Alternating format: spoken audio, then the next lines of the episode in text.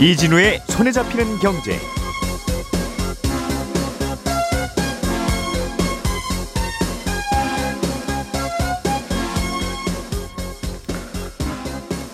안녕하십니까 이진우입니다. 매달 통장에 일정액이 따박따박 들어오는 건 사람의 마음을 참 편안하게 만듭니다. 대표적인 게 월급이죠. 그래서 직장인들은 오늘도 피곤한 몸을 억지로 이끌고 매일 아침 출근을 하는 거고 은퇴한 분들은 어떻게 해서든 월급하고 비슷한 연금을 준비하려고 노력을 합니다. 금융상품들 중에도 월배당 ETF처럼 매달 월급처럼 돈이 나오는 그런 상품이 있는데요. 어떤 방식으로 이 돈을 매달 지급하게 되는지, 원금은 어떻게 굴러가고 또 보호되는지를 꼼꼼하게 따져보지 않으면 큰 손해를 볼 수도 있답니다. 뭘 이렇게 배워야 될 게 많은지 오늘은 이 얘기 좀 자세하게 들어보겠고요. 구글이나 애플 같은 다국적 디지털 기업이 매출을 올린 국가에 세금을 내게 하는 제도가 이른바 디지털세인데요. 이 디지털세가 원래 계획했던 것보다 일정이 조금 미뤄져서 2026년부터 시행된다는 소식. 그리고 미국의 6월 지난달 소비자 물가 지수가 시장의 예상보다 낮게 나왔다는 소식까지 챙겨 들어보겠습니다. 7월 13일 목요일 손에 잡히는 경제 바로 시작합니다. 우리가 알던 사실 그 너머를 날카롭게 들여다봅니다. 평일 아침 7시 5분 김종배의 시선 집중.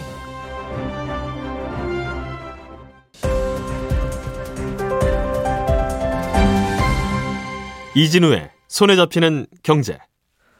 네, 오늘도 최선을 다해 경건한 마음으로 중요한 경제 뉴스들을 정리해 보겠습니다. 손에 잡히는 경제 박세훈 작가, 서은영 경제 뉴스 큐레이터, 그리고 행복자산관리연구소 김현우 소장 이렇게 세 분과 함께 합니다. 어서 오세요. 네, 안녕하세요.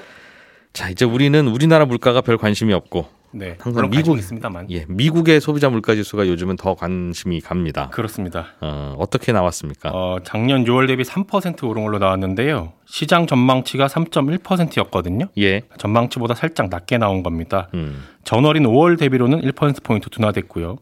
작년 6월 소비자 물가 지수가 전년 대비 9.1%로 매우 높게 나왔었기 때문에 예. 기저 효과가 크게 작용을 한 영향이 큰데 에너지 물가 지수가 1년 전보다 한 17% 정도 하락한 게 전체 물가 지수 오름폭을 끌어내린 겁니다.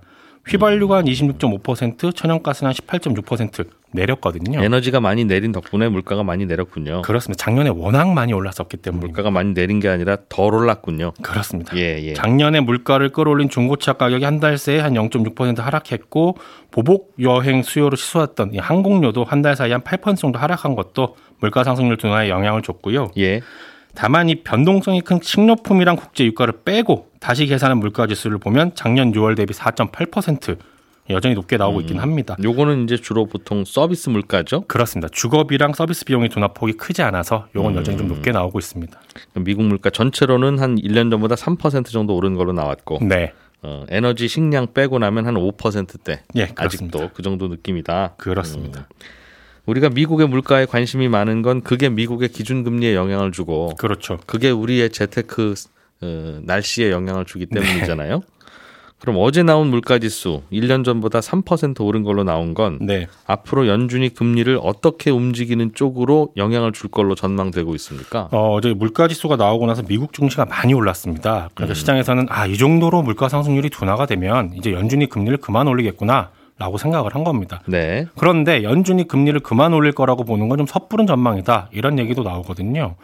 왜냐하면 소비자 물가 지수가 둔화가 되고 있는 건 맞으니까 그것만 보면 연준이 굳이, 굳이 금리를 여기서 더 올리지 않아도 될 것 같긴 한데 음. 최근에 연준이 금리를 결정할 때 중요하게 보는 게 물가 상승률이랑 고용 상황입니다. 고용, 네. 일자리. 그렇습니다. 지금 미국은 일하라, 일하려는 사람을 찾으려는 수요가 더 많기 때문에 그게 근로자들의 임금을 계속 올리고 있거든요. 네. 근데 임금이 오르면 소비가 늘고 소비가 늘면 물가가 다시 오르게 됩니다. 사람들 주머니가 채워지면 물가 오를 그렇습니다. 거다. 그래서 임금 상승이 이어지면 지속적인 인플레이션으로 이어지게 되는 건데 코로나 이후에 그 물가가 급등했던 건 원자재나 부품 공급망에 문제가 생겼던 거라서 물가 오름세가 오래 가긴 했지만 그래도 시간이 지나면 해결될 문제이긴 했는데 그래서 옐런이 혹은 그 파월이 일시적이라고 그랬죠. 그렇죠. 음. 크게 실기를 하긴 했습니다만. 음. 근데 최근에 물가가 오르는 건 말씀드린 것처럼 임금이 오른 거랑 관련이 된 거라서 경기가 매우 나빠지지 않는 한은 쉽게 해결되기 어려운 인플레라는 게 문제입니다. 근데 이달 초에 미국의 고용 상황이 어떤지가 발표가 됐는데 여전히 일하려는 사람보다 일하는 사람을 찾는 수요가 더 많습니다. 음. 그러다 보니 월 평균 근로자 임금도 작년에 비해 4% 넘게 오르는 걸로 나오는데요. 그래서 연준이 지금 물가 상승률이 둔화되는 것만 가지고 금리를 더 안 올릴 거라고 보기는 힘들다 라는 얘기가 나오는 겁니다. 고용이 너무 타이트하다. 그렇습니다. 음, 구인난이다 여전히 그렇습니다. 미국은 그러게요. 미국은 왜 그 직원 찾는 사람은 많은데 네. 나 직원 하겠습니다 하는 분들은 그렇게 줄었어요. 어, 또 명확한 원인을 찾지 못하니까 이런저런 해석들만 나오는데요. 갑자기래요, 갑자기. 그렇죠. 어. 근데 또 코로나 시기에 있었던 대규모 실직 사태의 규모가 워낙 컸기 때문에 그 공백을 아직 다 메우지 못해서 그런 거다라는 해석도 있고요. 음. 코로나 시기에 베이비 부머들이 대거 은퇴를 하는 바람에 미국의 노동 인구 자체가 줄어서 그런 거다 라는 해석도 있고요. 고령화다 이거죠 이제. 그렇습니다. 음. 그리고 코로나로 해고됐던 근로자들이 최근에 일자리를 구하긴 하는데 예전에는 하지 않았던 일을 시작하는 바람에 예를 들면 예전에 마트에서 일을 했던 사람이 호텔에 취업을 하면 아무래도 일이 아, 않으니까 코로나 때문에 일시적으로 다 해고 네 그다음에 다 다시 또 각자 직업 찾아 네. 이렇게 되니까 그렇죠. 서로 꼬였군요. 그렇습니다. 호텔에서 일하던 분 마트에서 일하고 마트에서 일하던 분 호텔에서 일하고 있고. 그렇죠. 그래서 예전 같으면 그냥 한 명이 했었을 일을 지금 두 명이 해야 되다 보니까 더 많은 근로자를 채용해서 그런 걸 수도 있다라는 해석도 나옵니다. 근데 이런 해석이 맞는 건지 혹은 또 이런 원인들 때문에 앞으로도 고용시장 호황이 이어질지 이건 아무도 모를 일이긴 하거든요. 네. 그래서 앞으로 미국이 기준금리를 언제까지 올릴지에 대한 힌트는 미국의 노동시장 상황이 어떻게 되느냐. 쉽게 말해서 미국에서 근로자를 채용하는 게 쉬워졌다 라는 뉴스가 언제 나오느냐. 요걸 봐야 알 수 있을 것 같습니다. 네. 요것도 뭐 곧 둔화될 겁니다라고 하는 분들도 있고 네. 음, 해결되겠죠 하는 분들도 있고 또 말씀하신 대로 이거 쉽지 않은 새로운 현상이라서 네. 의외로 오래 갈 겁니다 하는 분들도 있고 그렇습니다. 그래서 그렇게 나왔다는 거군요. 네. 음. 간밤에 미국 증시는 그래서 좀 많이 올랐더라고요. 예. 그렇습니다. 자, 김현우 소장님, 네. 월배당 ETF라고 네. 어, ETF는 이제 주식을 어떤 바구니에 꽃바구니, 가을, 과일 바구니처럼 한 바구니에 담아서 이제 운용을 하는 건데 네. 월배당 ETF는 그 담긴 ETF 즉 종목들이 배당을 꽤 해주는 거고 네. 그거를 이제 매달 따박따박 배당이 나오도록 우째우째 만든 건가 봐요. 그렇습니다. 이 음. 월 배당 ETF라는 이름으로 마케팅적인 판매가 되고 있는데 음. 뭐 주식에서 나오는 돈을 사실 배당이라고 하고 채권에서 나오는 건 이자라고 하잖아요. 예. 어, ETF에서 나오는 돈은 원래는 분배금이라는 말을 씁니다. 근데 뭐 배당이라는 말이 더 익숙하기 때문에 그냥 그 ETF 앞에 월 배당 음. 매월 그런 배당금을 지급해 주겠다 이런 뜻에서 붙인 이름인데요. 예. 아, 사실 이 매달 이렇게 분배금을 주는 거는 그 ETF가 뭘 잘하거나 특별해서가 아니라 음. 아, 거기에 담아놓은 주식이나 채권에서 나오는 뭐 배당이나 이자를 네. 음. 그냥 월별로 쪼개주는 겁니다. 음, 그럴 뿐이라서 뭐 특별한 건 아닌데 에, 작년쯤부터 자산운용사들이 마치 매달 월급을 받을 수 있는 혹은 뭐 음. 연금을 받을 수 있는 ETF 상품이다라는 식으로 포장을 해서 이 월배당 ETF를 쏟아내기 시작했고요. 그 월배당 ETF에 관심 가는 사람들이 많아지다 보니까 이 ETF를 운용하는 자산운용사들이 운용 보수, 그러니까 자기네들이 가져가는 수수료죠 일정에 음. 이것들을 아주 경쟁적으로 현저히 낮추면서 이 월배당 ETF를 상, 상품들을 출시하거나 기존 ETF들의 운용 보수를 낮추기도 했어요. 음흠. 최근에는 얼마나 낮췄냐면 그 자산운용사들이 가져가는 수익이 ETF에 쌓여 있는 돈이 100억이라고 한다면은 한 30만 원에서 50만 원 정도 가져가는 이게 뭐 남는 1년, 에 네 그렇습니다. 오. 음, 그 정도로 굉장히 예, 운용 보수가 낮아진 상태입니다. 월배당 ETF들끼리 경쟁을 하니까. 네 그렇습니다. 알겠습니다. 그런데 투자자들은 그럼 뭐 그런 건지 알, 알겠어요, 이제. 네. 배당 들어오는 걸 보통 배당이 배당이 이제 6개월이나 1년에 한 번씩 들어올 텐데 네. 그걸 모아놨다가 이제 한 달에 한 번씩 찢어 주는 거니까 네. 그리 어려운 것 같지도 않고 투자자들이 조심해야 될 건 뭡니까? 이게 사실상 매달 이자나 배당을 쪼개서 주는 거니까 네. 아, 뭔가 이제 규칙적인 현금이 들어온다라고 생각을 할 수가 있는데 그 돈이 규칙적이지 않을 수가 있고요. 음. 그러니까 얼마의 배당금이 들어올지는 이자는 미리 예측이 되지만 배당금은 예측이 잘 안 되죠. 그런 부분도 있고 어, 실질적으로 봤을 때 직접 투자하는 것보다 이렇게 ETF에서 담아서 배당금을 받는 게 세금적인 측면에서 안 좋을 수 있다는 겁니다. 이게 가장 큰데 그래요? 네, 국내 주식에만 투자하는 ETF의 경우에는 국내 주식 그 매매 차익, 그러니까 음. ETF 매매 차익 만 원에 사서 만 오백 원에 팔았을 때이 예. 500원에 대해서는 세금을 과세하지 않습니다. 원래 주식은 아직은 그러니까요. 그렇습니다. 예. 그리고 거기에 나오는 배당금이 있다면 그에 대해서는 15.4% 과세를 하고요. 음, 원래 배당은 또 그랬었죠? 네. 예. 근데 그 외에 국내 주식에 투자하는 ETF 말고 뭐 채권이라든가 해외 주식 이런 것들을 담아놓은 ETF는 매매 차익과 분배금, 배당금 모두 15.4%를 과세를 해요. 예. 아, 그런데 아, 그렇게 직, 이 간접적으로 투자하지 않고 국내 상장 채권을 직접 투자하게 되면 채권의 매매 차익은 비과세입니다. 네. 그리고 이자에 대해서만 15.4% 음. 세금을 매기고요. 네. 아, 그런데 이 ETF를 통해서 투자하면 그 모두 다 이 세금을 매기게 된다는 아, 거고. 내가 채권을 직접 사면 네. 채권에 붙는 이자에 대해서만 세금을 내는데 네. 채권을 담은 ETF를 사면 그 채권 가격 자체의 등락에 따라서 ETF 가격이 오르내리는데 그 차익 전체에 대해서 세금을 낸다. 맞습니다. 그리고 이제 오. 해외 주식을 담아놓은 ETF 같은 경우에도 또 세금 문제를 생각을 해야 되는데 예. 우리가 해외 주식을 직접 투자하게 되면 매매 차익에 대해서는 손익을 통산해서 뭐 손해 본거 이익 본거다 합쳐가지고 연간 250만 원까지는 세금을 매기지 않고 예. 그걸 초과하게 되면 22% 양도세를 내야 됩니다. 예. 그리고 해외 주식에서 나오는 배당금에 대해서는 음. 15.4%가 아니라 15%만 과세를 해요. 이게 왜 그러냐면 다른 나라에서 원천 징수하는 배당금에 대해서는 예. 우리나라와 그 나라 간의 세율을 비교해 봤을 때 높은 세율을 적용하기로 되어 있거든요. 네.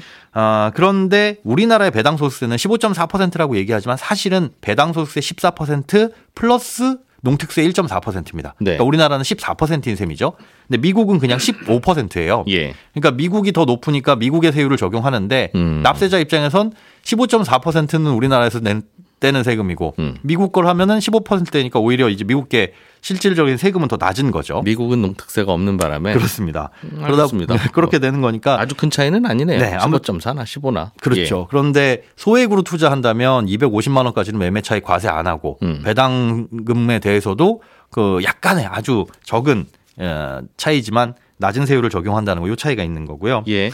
예. 어, 또 국내 주식 ETF 제외한 나머지 ETF에서 발생하는 분배금과 매매 차익 이런 것들은 모두 이제 이자 다른 이자하고 배당소득 합산해서 잠깐만요. 아까 아까 해외 주식에 투자하는 건 네. 매매 차익에 대해서 차익이 250만 원이 안 되면 그냥 다 드세요 하는 거고. 그렇죠. 그거 넘는 거에 22%를 22% 과세하는 건데 네. 지금 오늘 우리가 배우는 ETF랑은 그게 무슨 관계가 있어요 지금? 만약에 해외 주식을 이 ETF에 담아가지고 투자를 한다 월배당 ETF에 담겨 있다. 아하, 네. 그러면 매매 차익에 대해서도 뭐 250만 원 공제 이런 거 없이 그냥 다 아.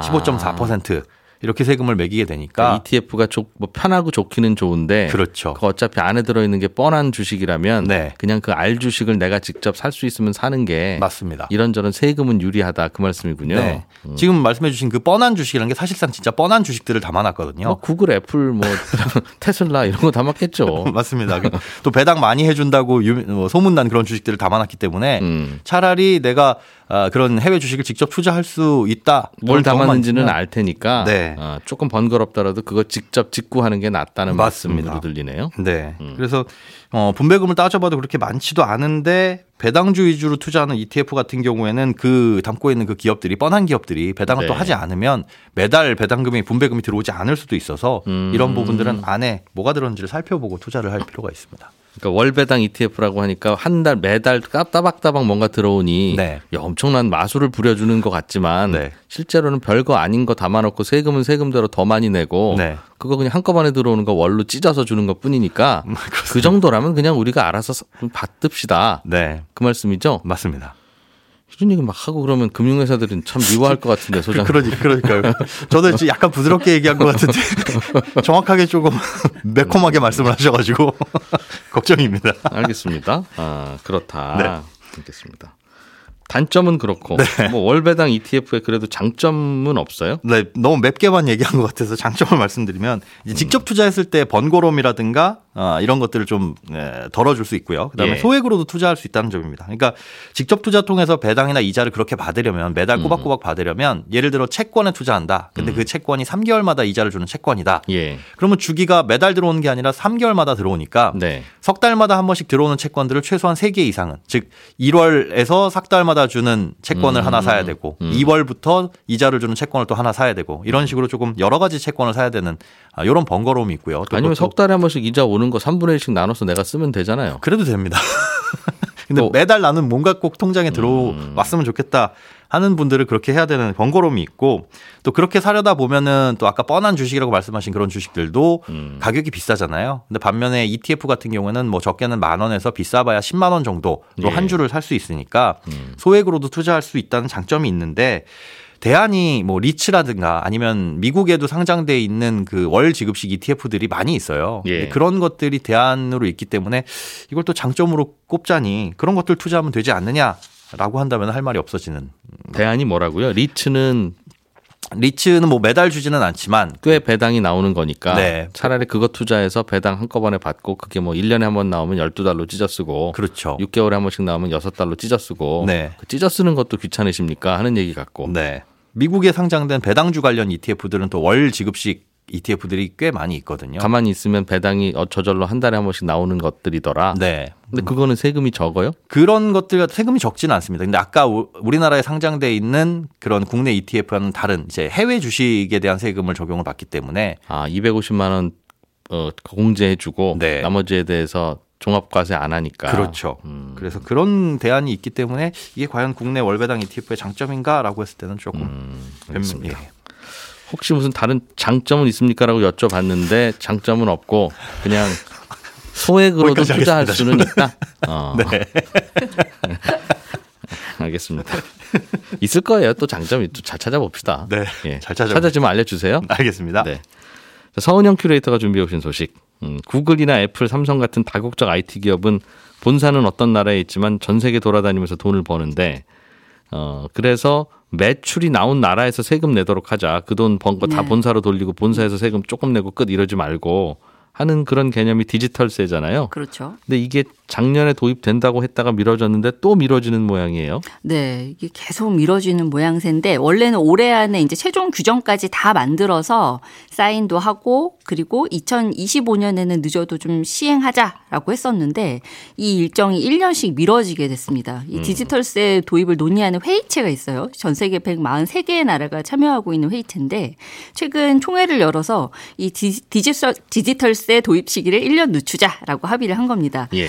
아, 올해 안에 이제 다자주역 규정을 마련해서 서명까지 하는 게 목표긴 합니다. 아직까지는. 그런데 이 시행 시점은 2026년 이후에나 될 거다라는 얘기가 나오는 게 이 각국 국회 비준까지 거치는데 일단 상당한 시간이 걸리기도 때문인데요. 이 가장 난항이 예상되는 미국 같은 경우에는 상원의 3분의 2 이상이 찬성해야 하는지라 이 현재로선 세수 감소 우려 때문에 논의조차 좀 쉽지 않은 상황이라서 좀 시간이 꽤 걸릴 것으로 보입니다. 대체로 이런 그 구글, 애플 이런 기업이 미국 기업인데 그렇죠. 네. 디지털세가 도입되면 전 세계에 다 세금을 뿌리고 와야 되니까 네. 미국에 내는 세금은 줄어들 수 있다. 그래서 미국은 네. 걱정이다 그 말이에요. 네, 역시 음. 그 지적하신 내용 때문에 결국에는 이제 도입이 이번에도 좀 늦춰진 건데, 아.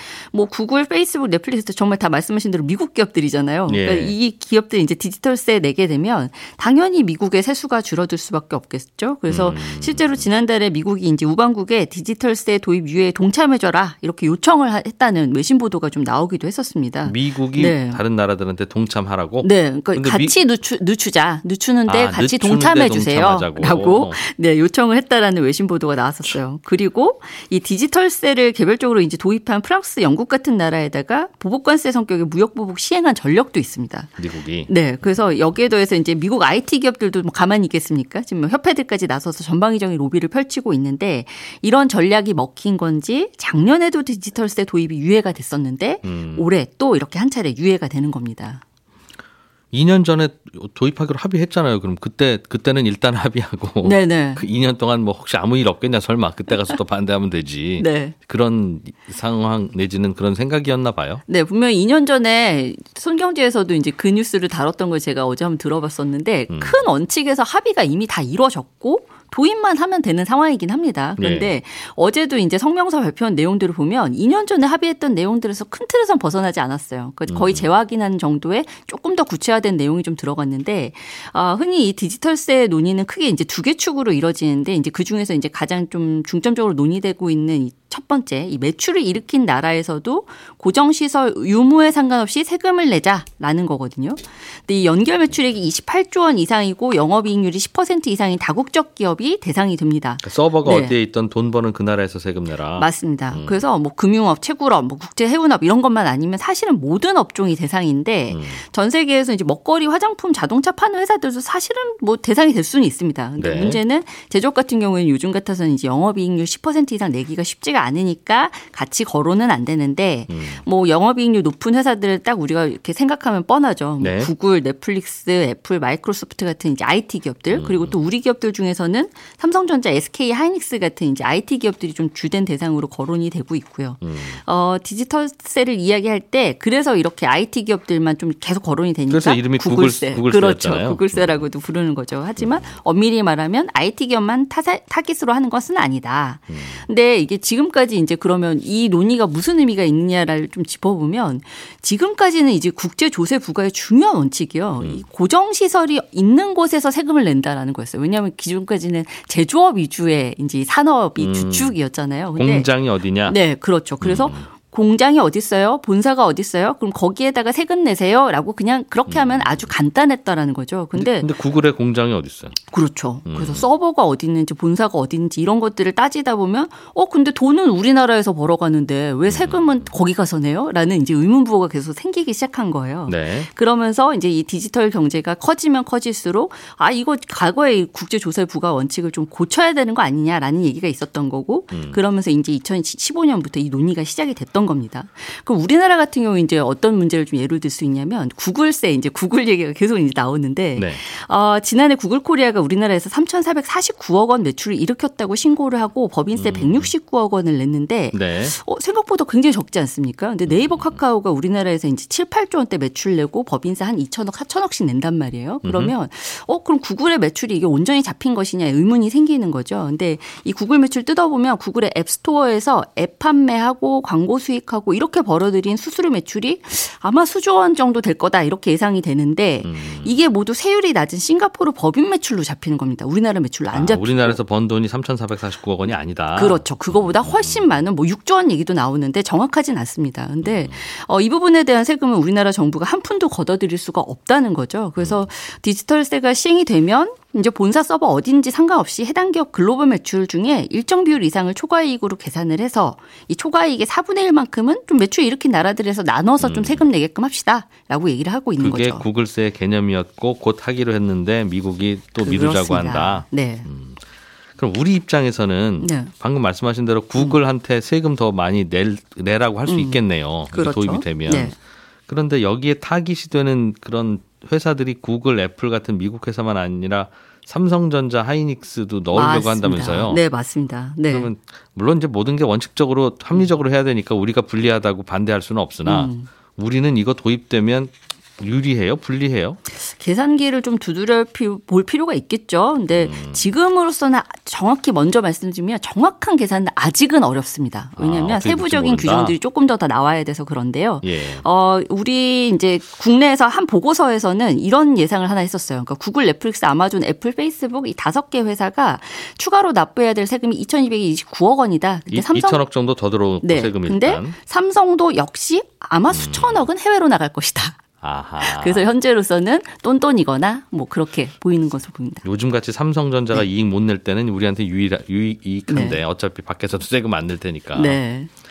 알겠습니다. 예, 내일은 금요일인데 제가 어, 개인 사정으로 하루 못 나오게 돼서 내일은 좀 특별한 다른 분이 하루 진행을 해주십니다. 저는 다음 주 월요일 아침 8시 30분에 찾아오겠습니다. 이진우였습니다. 고맙습니다.